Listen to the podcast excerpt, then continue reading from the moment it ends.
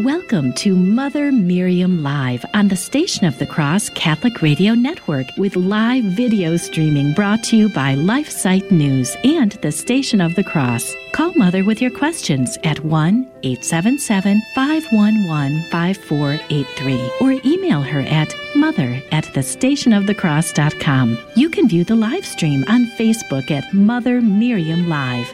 Now, here's Mother Miriam.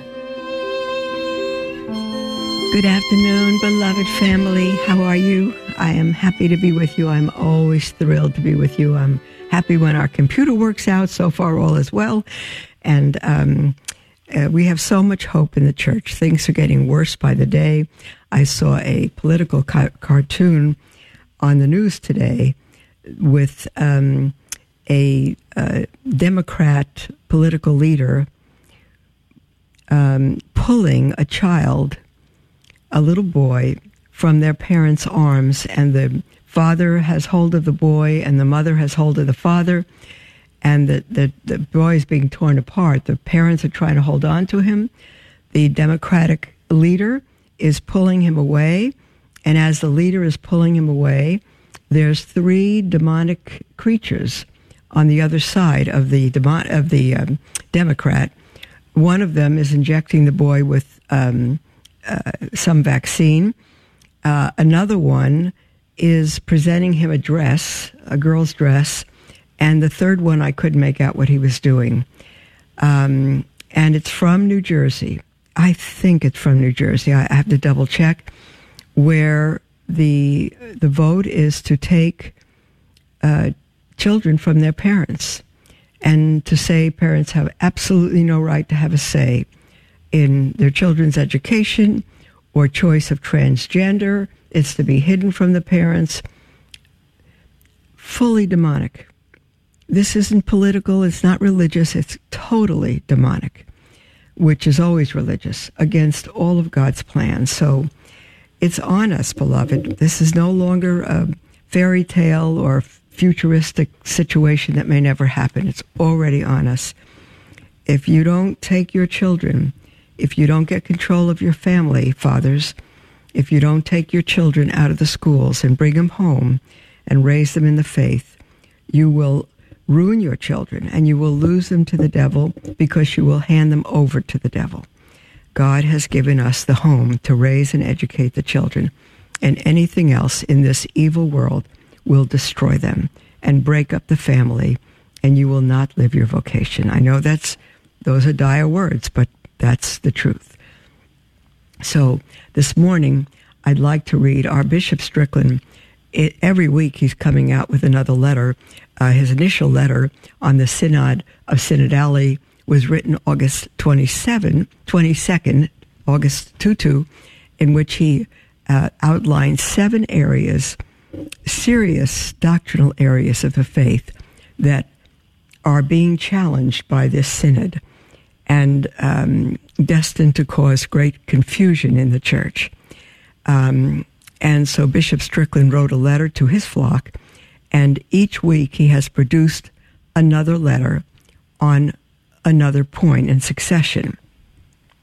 And this week, yesterday actually, he came out with his third letter on September 19th on the third point of the first letter of August 22nd, which is the issue of matrimony. And he writes this. Why Bishop Strickland seems to be the only bishop in the country, if not the world, doing this, is the greatest mystery. I know there are shepherds who care for their sheep. I cannot relegate it simply to fear. I don't know what it is, but anyway, Bishop Strickland writes, "My dear sons and daughters in Christ, I write to you today to discuss more fully the third basic truth that I spoke of in my first pastoral letter, issued on August 22nd, 2023, quote, the sacrament of matrimony is instituted by God. Through natural law, God has established marriage as between one man and one woman, faithful to each other for life and open to children." That's straight out of the Catechism, number 1601. And Bishop goes on to say, humanity has no right or true ability to redefine marriage. In addition to the sacrament of matrimony, I, Bishop Strickland says, will also discuss the sacrament of holy orders in this letter, as both matrimony and holy orders are vocations and are therefore calls from our Lord to share our lives with others in special ways. Both matrimony and holy orders confer a special grace that is primarily directed not toward the salvation of the one who receives the sacrament, but in particular toward the salvation of those who are served by the one married or ordained. Thus, both are properly understood as sacraments of service. In both cases, the fundamental aspect, as intended by God, is a self-sacrificial love that wills the sanctification of the beloved. Oh, dear ones, this is in such opposition to the me-centered world of today. According to the Catechism of the Council of Trent,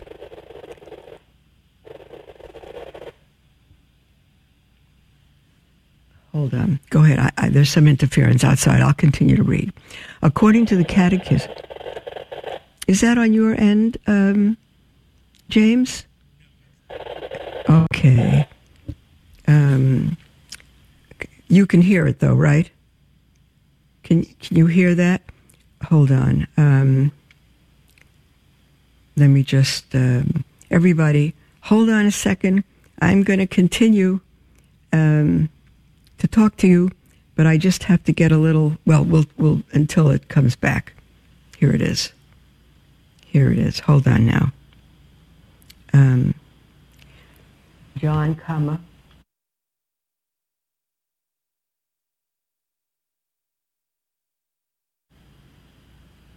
Okay, let's hope that helps him. So now, this is contrary to what the world is doing. According to the Catechism of the Council of Trent, marriage, quote, is a conjugal union between a man and a woman, both in legal status, in which they establish a perpetual and indissoluble union of lives. There are two goals in this union, procreation and education of the offspring, and the mutual support of the spouses. Well, there it is again. Beloved, I'm going to continue reading, and at our first break, we have some construction going on outside. I'll check on what it might be. This definition, and that is that there are two goals in this union, procreation and education of the offspring, and the mutual support of the spouses. This definition is applicable to both marriage between two non-baptized people and marriage between two baptized people. In the first, the marriage is contracted according to natural law, and in the second, the marriage is contracted according to the Church and is fortified by sacramental graces. James, should we continue at the moment? Can you hear things clearly? Okay, good. All right, then.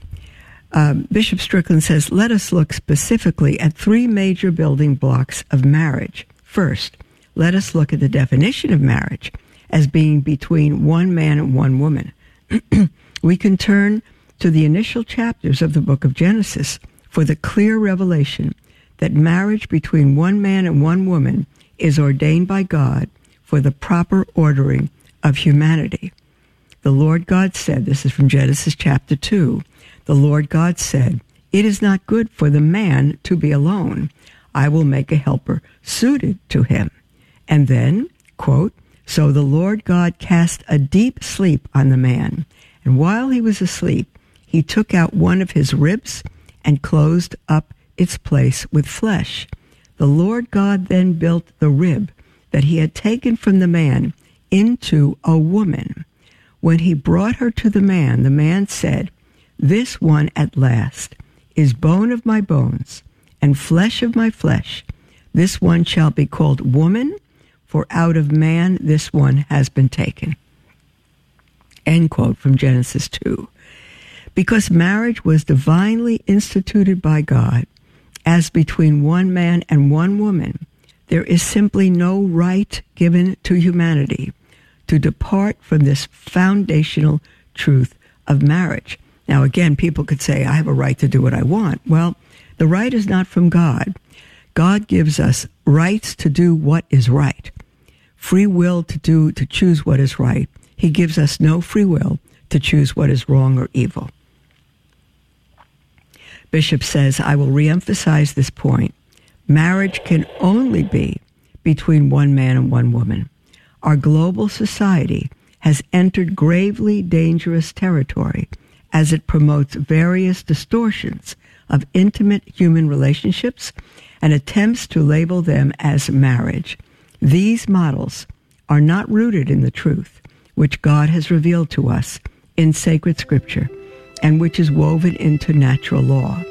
And we are seeing the sad fruits of these denials of God's divine blueprint for marriage. There's the music, dearest, for our first break. We'll continue this when we come back from the break, and if we don't complete it today, we'll continue with it tomorrow.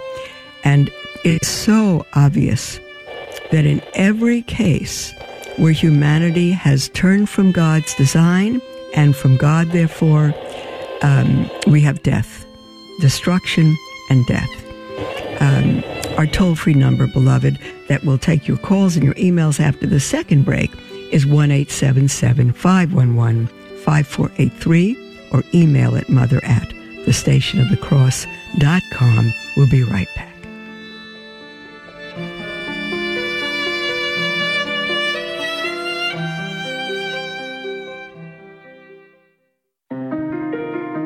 Hello, beloved. This is Mother Miriam. How would you like to wake up each morning to inspiring sermons from knowledgeable and faith-filled priests? You can tune in to Sermons for Everyday Living every day at 6 a.m. Eastern on the Station of the Cross. You can listen on thestationofthecross.com or anytime on the free iCatholic Radio mobile app. God bless you. The truth of the kingdom of God is, in fact, binary. You are either in or you are out. There are four last things: death, judgment, heaven, and hell. And even this basic truth of our eternal existence is now sometimes called into question. There have been theologians who argue that we don't even know if anyone's in hell and maybe no one ever goes there. To that, first of all, it's not true, as the Church has always taught that there's going to be a judgment for each and every individual soul, and we will be judged on the basis of our deeds and deemed either forgiven for our sins and accepted into the kingdom or cast into the fiery Gehenna. And so they're the only two possible outcomes in the end. That's Sermons for Everyday Living from 6 to 7 a.m. Eastern on the Station of the Cross. What you're offering and giving to me, you deserve to get back because you're offering more than I can give. I learned so much through the Station of the Cross. I listen to the radio station daily, and I absolutely love it. I was attending the chapel and places like that, and through your programs, I was able to find out how other Protestants had come back into the Catholic Church. God bless the Station of the Cross. Donate today at thestationofthecross.com.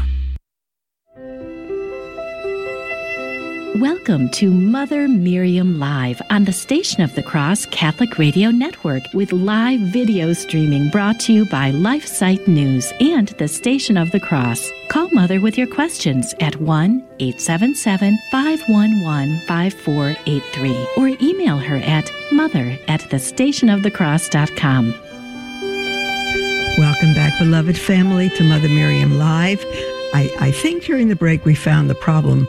We have so much land now that our sisters are planting vegetables and working in the kitchen and office work and all over the place. And so we've got walkie-talkies. We just got them yesterday to communicate with each other. And we think that may be the problem. So I turned mine off and we'll see if it works. Okay. I'm going to continue now with Bishop Strickland's third pastoral letter on marriage, and then Holy Orders in response to some serious subjects being spoken of on the Synod and on synodality. And he continues by saying, the second building block of marriage is that it is meant to be a lifetime commitment, a perpetual and indissoluble union of two lives united together in a lifelong covenant. Marriages that end in divorce and thus fail to fulfill the call of an enduring bond cause havoc not only in the lives of each member of the broken family, but also in society. Compassion compels us to pray for those who have experienced broken marriages, that God's grace may bring healing, forgiveness, and wholeness. But we recognize that the pain and upheaval brought about from the breakdown of the marriage testify to the necessity of marriage as a permanent and unbreakable covenant. If one or both of the parties enter a marriage lacking this firm resolution for permanence, it can spell disaster for this union. And it also calls into question whether a true marriage has taken place because an essential element was missing from the beginning. Finally, Bishop writes, we turn to the third building block of marriage, that it is to be open to children. The Church, in her wisdom, guided by sacred tradition, does not claim that a childless marriage is not a true marriage. The point which the Church insists on, however, is that there must be an openness to children in the marriage. The prevalent use of contraception, even among believing Catholics, undermines this third essential building block of marriage in devastating ways. It is crucial that we address this issue with the gravity it demands.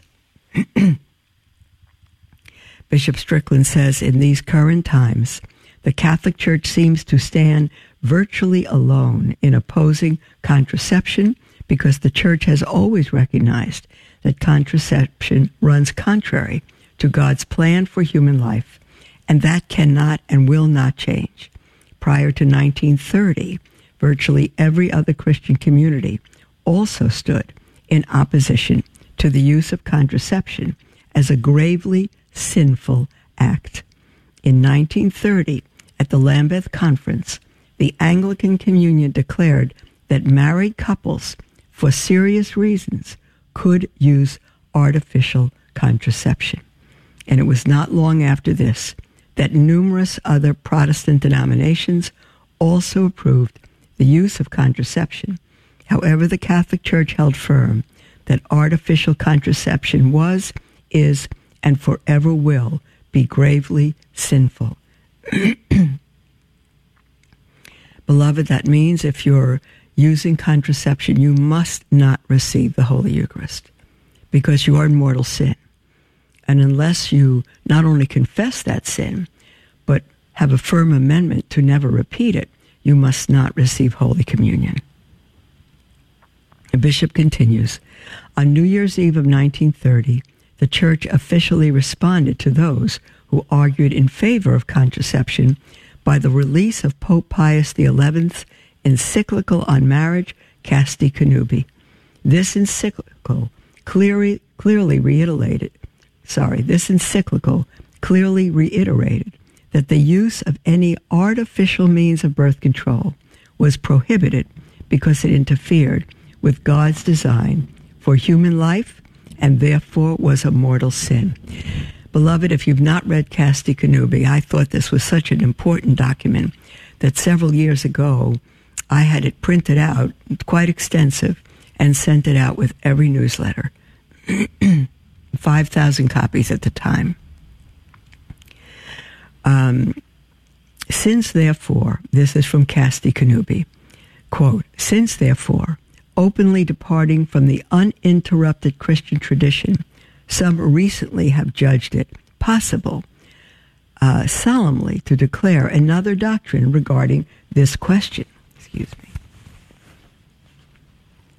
The Catholic Church, to whom God has entrusted the defense of the integrity and purity of morals, standing erect in the midst of the moral ruin which surrounds her, in order that she may preserve the chastity of the nuptial union from being defiled by this foul stain, raises her voice in token of her divine ambassadorship, and through our mouth, capital O, because it's Pope Pius XI is speaking of himself, through our mouth proclaims anew any use whatsoever of matrimony exercised in such a way that the act is deliberately frustrated in its natural power to generate life is an offense against the law of God and of nature, and those who indulge in such are branded with the guilt of a grave sin.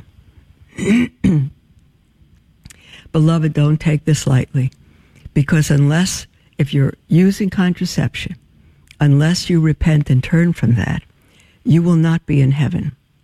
You will not be, because at the moment you're in grave sin. Bishop says, in the 1960s, the intervention of the birth control pill gave rise to the so-called sexual revolution. The majority of women who wanted to thwart their natural fertility now turned to the birth control pill. However, most women then as now were not aware that both birth control pills have an abortifacient component, meaning these pills can and do cause the termination of a fertilized ovum, a conceived child, as one of their functions. The connection between birth control and abortion was intentionally downplayed by birth control advocates in order to bring less scrutiny of hormonal contraceptives. However, we as Catholics must understand that the use of such drugs could actually cause a conceived child to be aborted before a woman even knew she was carrying a child. As children of God, made in His image and likeness, we are called to honor and respect each human being from conception until natural death. Conception stands in the way of this. Contraception. It's conception.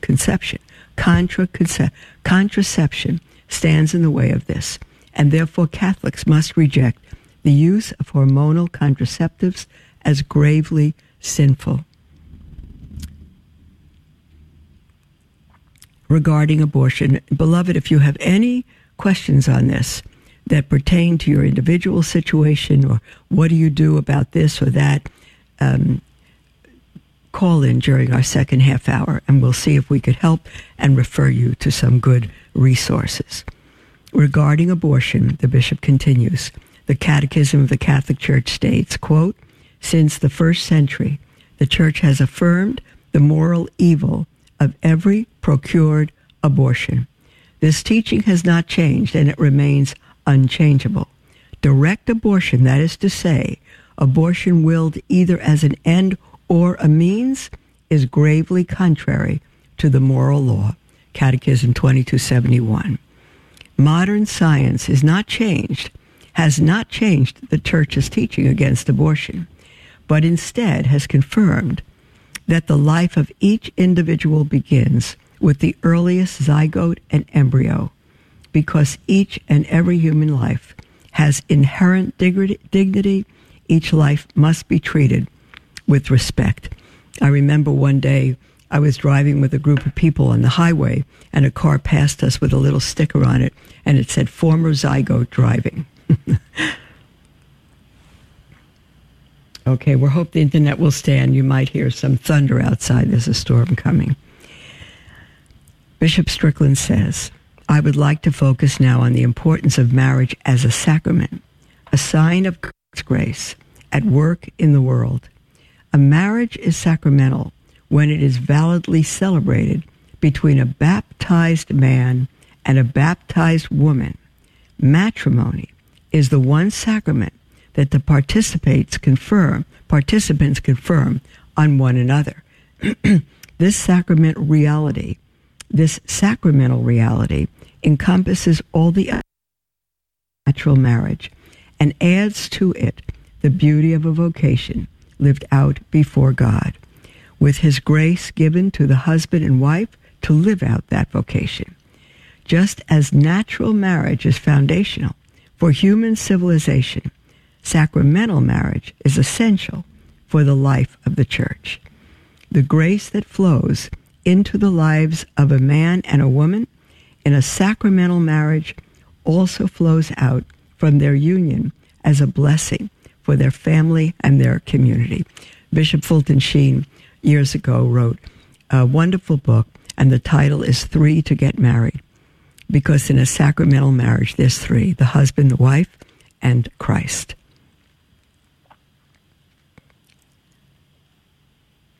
Sacramental marriage reaps the blessing from graces which allow the man and woman, along with any children they are blessed to nurture, to form a domestic church and to live out their unique call to holiness in their family as directed by God. For the Church to accomplish her mission of bringing Christ to the world, holy sacramental marriages are essential.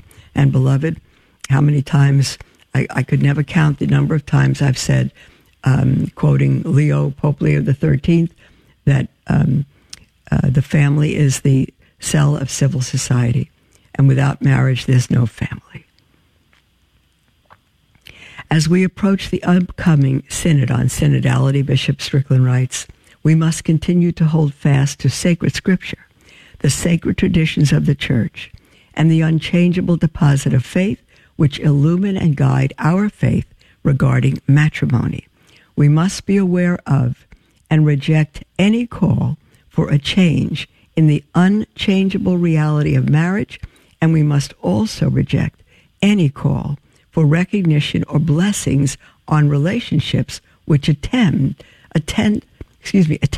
to simulate or redefine the sacrament of matrimony.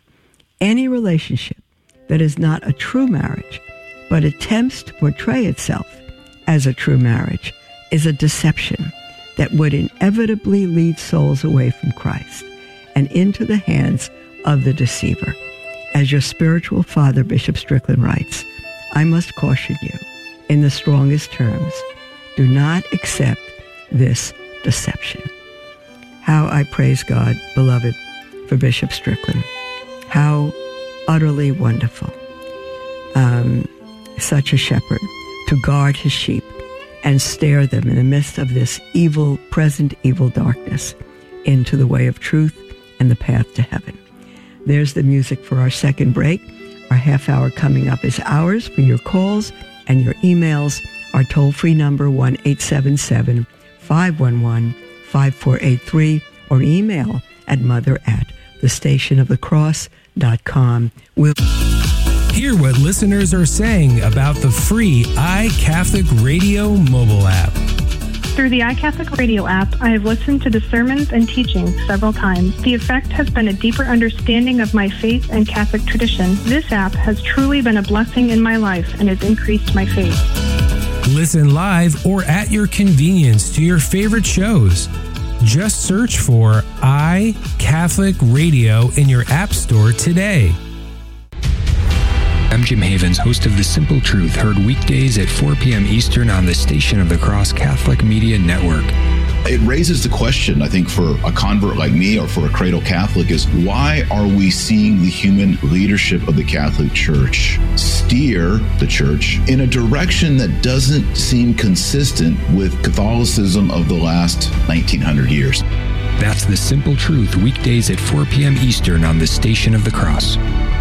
The Station of the Cross began broadcasting in Buffalo, New York in 1999. Since then, our listening areas have multiplied and expanded into several states. While our mission is to grow the Catholic faith through radio and other media outlets, our apostolate is supportive of but independent from your local diocese. Through your generosity, we are able to inspire countless listeners with the gospel and help lead them to a parish to be spiritually nourished by the sacraments.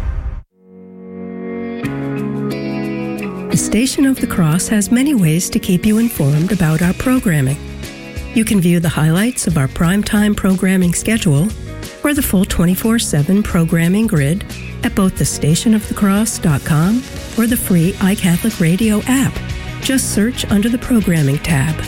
Our website also offers a printable version for your convenience.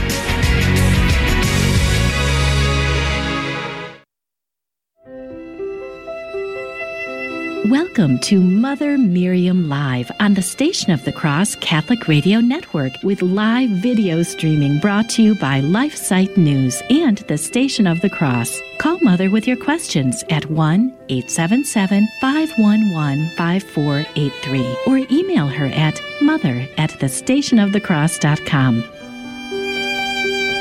Welcome back, beloved, to Mother Miriam Live. I am she. We are live today. And we have a storm coming, so I hope it doesn't interfere with our connection. We're really out in the country, and the internet is not terrific. But we have a beautiful angel named Brian, and he's spent day and night working on it. So far, so good. Okay. Again, the toll-free number, 1-877-511-5483, or email at mother@thestationofthecross.com with anything whatsoever on your heart. We have an email from John Paul who says, when reading the New Testament, there are numerous references to Herod. At the same time, these references do not seem to apply to the same person. Is there more than one Herod mentioned in the Holy Bible? Absolutely, John Paul. There are numerous Herods. And I'm just taking a quick look at the Catholic Encyclopedia, and it says Herod, and the Greek is Eros, was the name of many rulers mentioned in the New Testament and in history. It was known long before the time of the biblical Herods.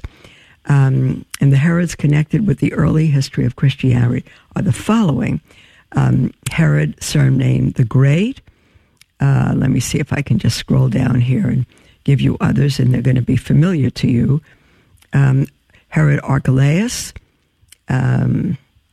Antipas, Herod Agrippa 1 and 2, and so forth. So you could look at Catholic.com and get the Herods of Scripture and the fact that Herod is named from the Greek, I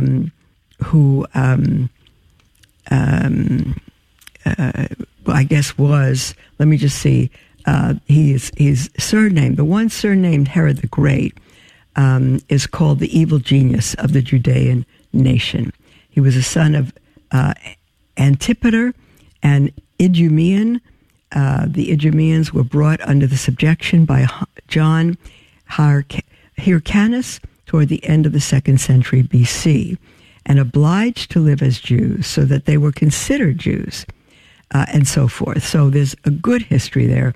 It's on Catholic.com and from the Catholic Encyclopedia. Okay, we have an email now from Jeff. Jeff says, hold on now.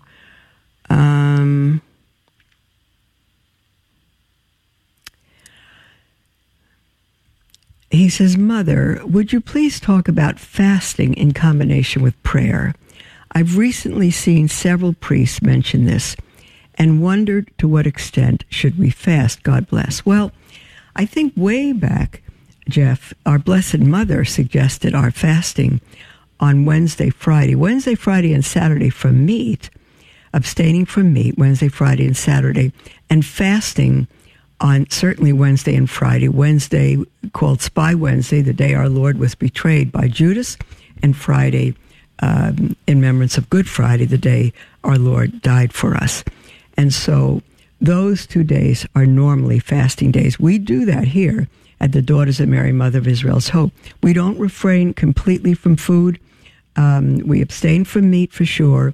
We have a very small breakfast and one meal at 6 o'clock, which is usually maybe a little bit of tuna fish in a salad or salmon in a salad, just very light, no dessert, nothing else. So that's not totally fasting. It's enough for the body to be well sustained.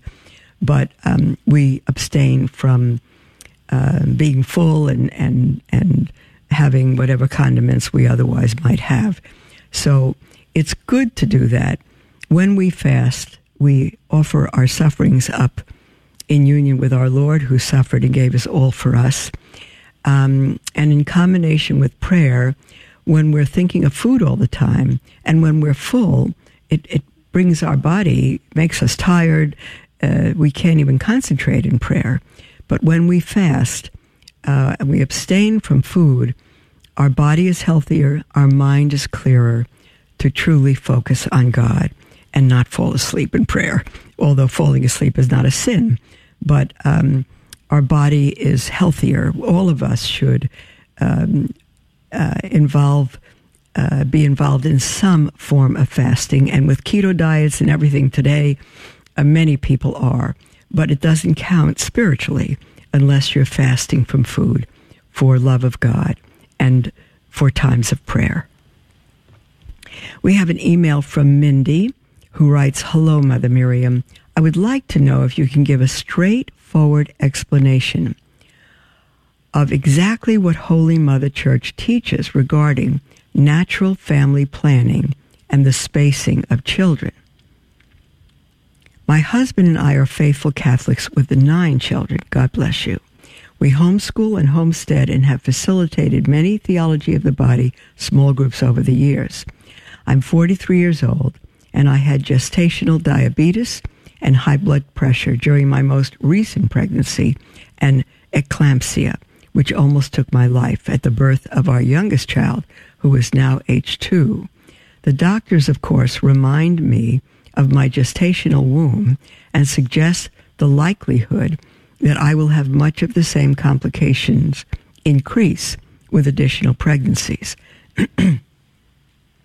My husband and I have prayerfully utilized NFP, natural family planning, since then, but I am recently feeling less at peace in doing so, and I cannot discern whether I am experiencing guilt from the enemy so as to steal my joy and make my vocation as wife and mother difficult, or if it is a stirring from the Lord about a lack of trust in Him on my part." No, it's not to do with the lack of trust, because we don't tempt God. We don't presume. If we feel that we have serious medical reasons to not be pregnant further, then we either we have the use of natural family planning given by the church. That's a legitimate reason if the health of the mother is at stake. Or you also have the choice of totally abstaining from intimacy. That's your choice, and either way is okay. She said, "I have prayed that the Lord send me a holy spiritual advisor, which I need greatly in this season of my life as my eldest children become adults and I continue to tend to my own marriage. My husband and I have yet to find a clergy person who will or can answer this straightforwardly for us, and I am honestly beginning to question many of those things which we have learned and taught and lived regarding even natural family planning. At this time," I don't know what you're questioning now, "at this time, we have discerned, at the suggestion of my husband, spiritual director, that I will set some goals for becoming healthier/stronger so that I am better prepared for pregnancy, if that is what the Lord has in store for us, and wait for the Lord to answer us." Okay, so far, because it's a long email. I do not believe in natural family planning. Natural family procreation is better.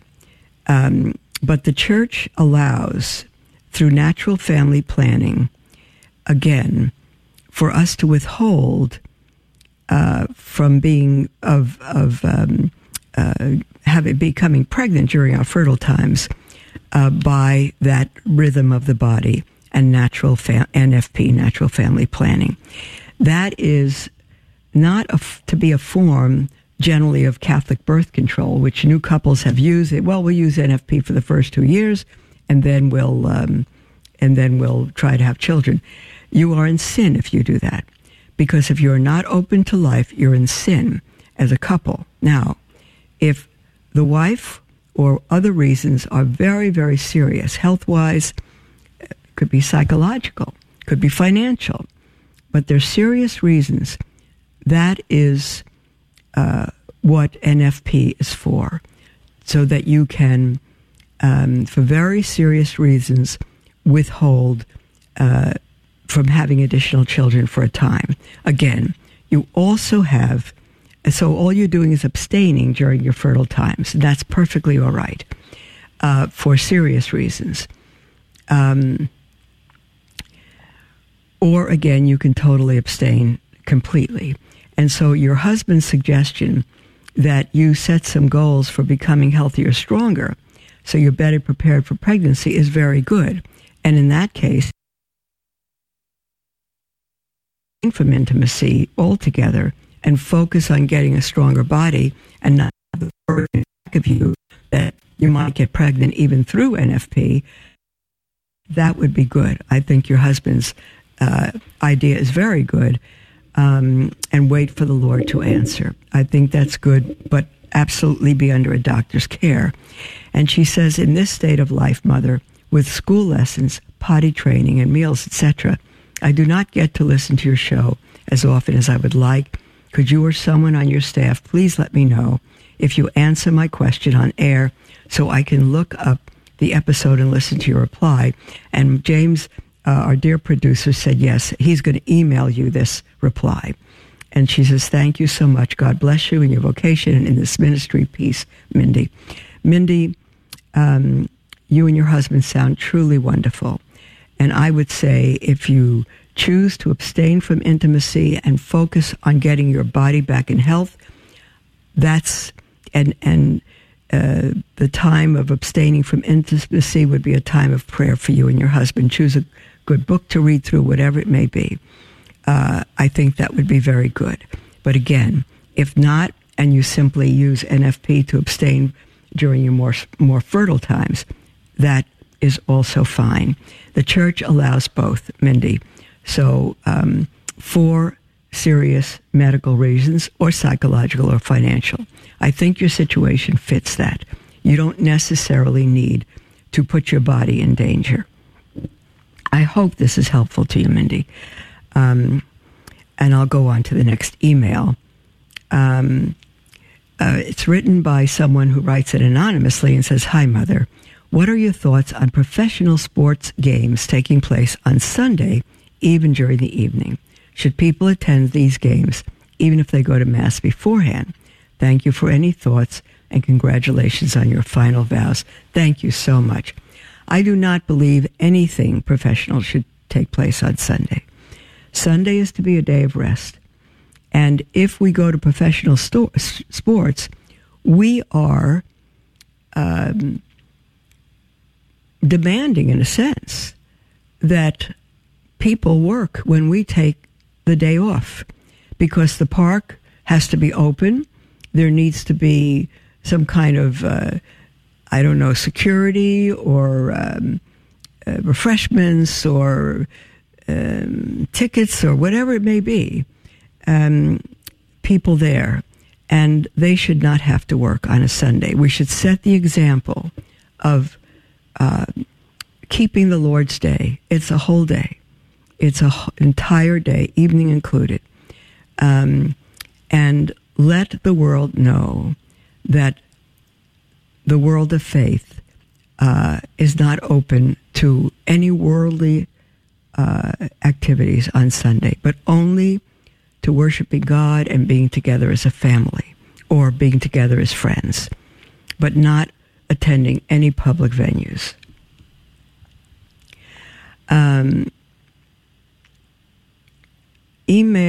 We have an email from Fran who says, Hello, Mother. I heard you say on your show today that a good place for single Catholics to find a good Catholic spouse is catholicsingles.com. Could you affirm that site? Oh, wow. Thank you kindly, Fran. No, Fran, I can't affirm or not affirm it. I don't know what made me say CatholicSingles.com. I may have met a couple who met on CatholicSingles.com and have a beautiful marriage. I may have referred them for that reason, but I have nothing negative to say about them. I don't think there's anything wrong with it, but I don't know CatholicSingles.com personally and how they function. So I can't recommend them, but I think Catholic sites as a whole, if they operate very well with integrity and are truly Catholic, are fine. Can we be happy without God? Atheists say yes, we Christians say yes, but only to a certain extent. What's our reason? There are some natural human desires that can be satisfied without living for God. The desire for sensory pleasure, success, and loving relationships. There are certain desires, however, that can't be satisfied without God. For example, we don't just desire some love, we desire infinite love without limit. This is manifest when we get frustrated with imperfect manifestations of it. The same is true for knowledge, justice, and beauty. Since God alone is infinite in these perfections, only He can satisfy our desires for them. Therefore, to borrow from St. Augustine, without God, our hearts would be forever restless. And my friends, a restless heart is an unhappy heart. I'm Carlo Broussard with a ready reason for Catholic Answers, Catholic.com. Please join us in a prayer to our guardian angel. In the name of the Father, and of the Son, and of the Holy Spirit, Amen. O Holy Guardian Angel, take care of our soul and body. Enlighten our mind that we may know the Lord better and love Him with all our heart. Help us in our prayers so that we may not give in to distractions. Assist us with your advice so that we may see the good and carry it out with generosity. Defend us from the insidious snares of the enemy, and sustain us in temptations, that we may always be victorious. Remedy our coldness in our worship of the Lord. Cease not to protect us until you have brought us into paradise, where we will praise our good God together for all eternity. Amen.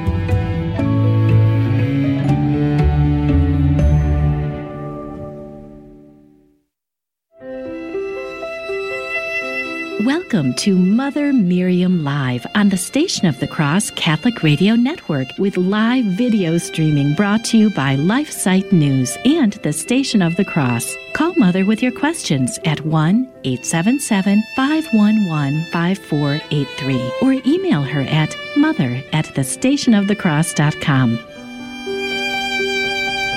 Welcome back, beloved, to Mother Miriam Live. It's our last segment. We have 10 minutes, time for you to call in if you wish. Toll free 1-877-511-5483 or email at mother@thestationofthecross.com. We have Nancy from Chicago on the line. Hi, Nancy.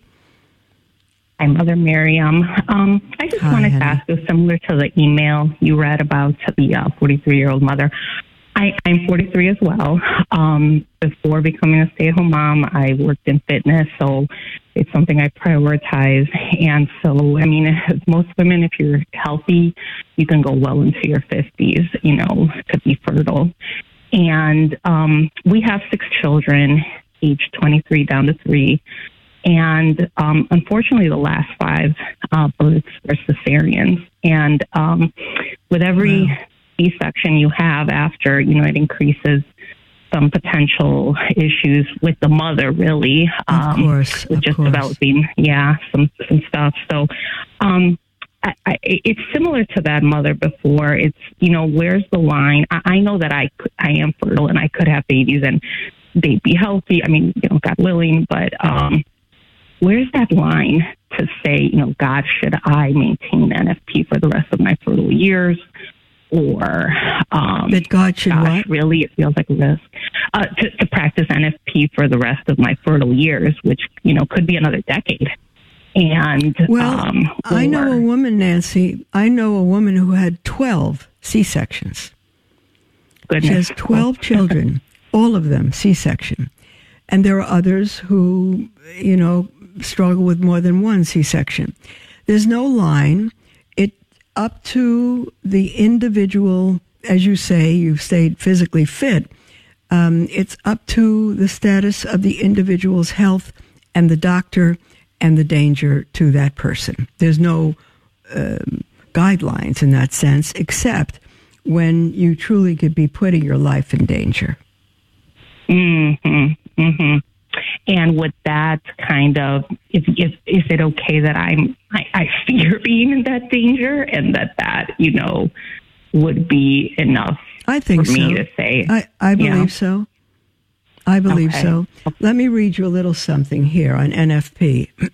The Church's teaching on natural birth control or natural family planning is summarized in Canon 1013 of the 1917 Code of Canon Law. It states that the primary end of marriage is the procreation and education of children.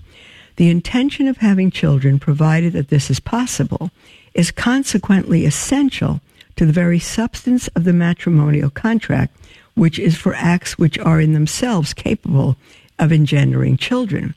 Interpreting the law, the Church allowed periodic use of natural family planning for sufficiently grave reasons, such as serious medical or psychological reasons. A couple had to consult with a priest to receive permission for using the method. You see, that's long gone now. A couple would consult with a priest for permission to use NFP. And then in 1968, Paul VI, through Humanae Vitae, opened the door much wider to NFP by encouraging medical science to study natural rhythms, etc.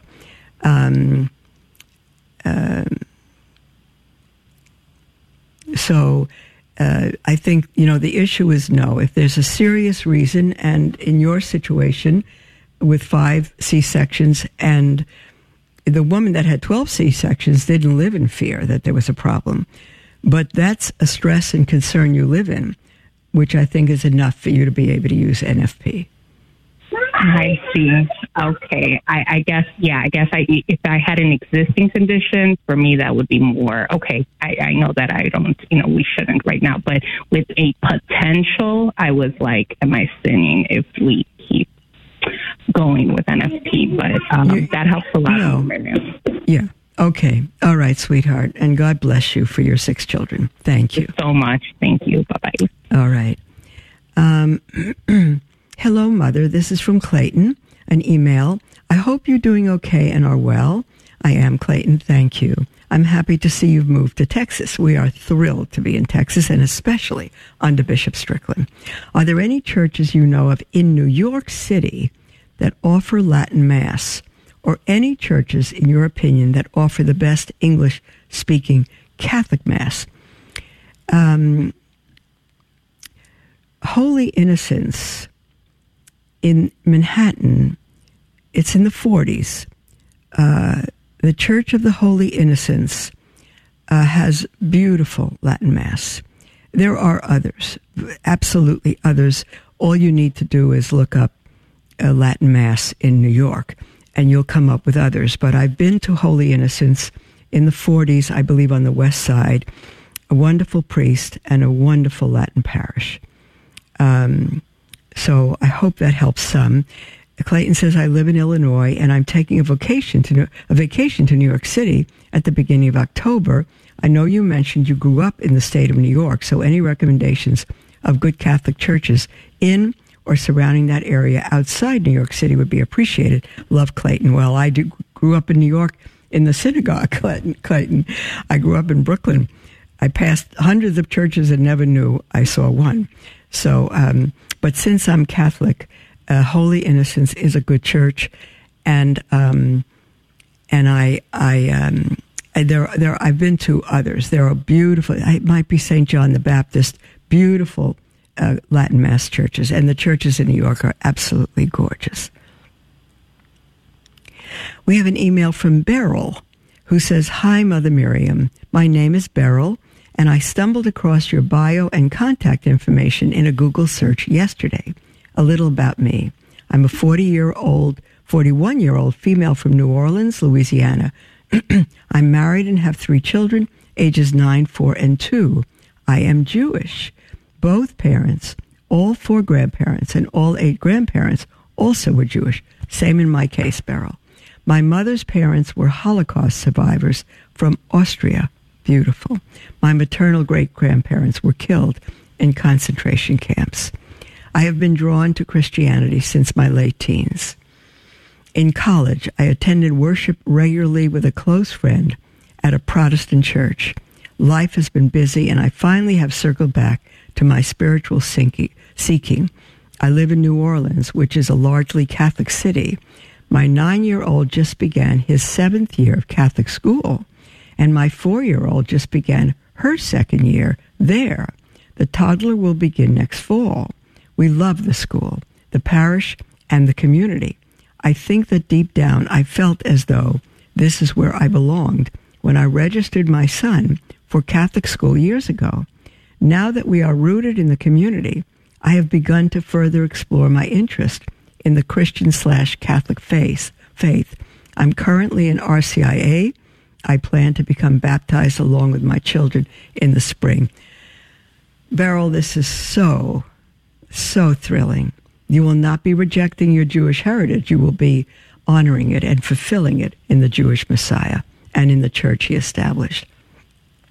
Beryl continues, as the reality of my conversion and the thought of my raising my children Catholic sets in, I am both excited but equally and sometimes more terrified of my decision. Being a Jew with so much cultural and historical baggage, it's wonderful baggage, Beryl, it's wonderful baggage, gives me an uneasy feeling and leaves me questioning if I am making the right decision. You are, dear one. It is not because I'm a practicing Jew, because I typically only go to a temple on Rosh Hashanah and or Yom Kippur. Beryl, dear one, there's the closing music for our program today. I will keep your email and read it, reread it, and respond to it first tomorrow. In the interim, if you're not aware of the website, my own brother David heads the Association of Hebrew Catholics all over the world. Jews who have entered the church knowing it's the fulfillment of Judaism, not its rejection. Look up HebrewCatholic.net.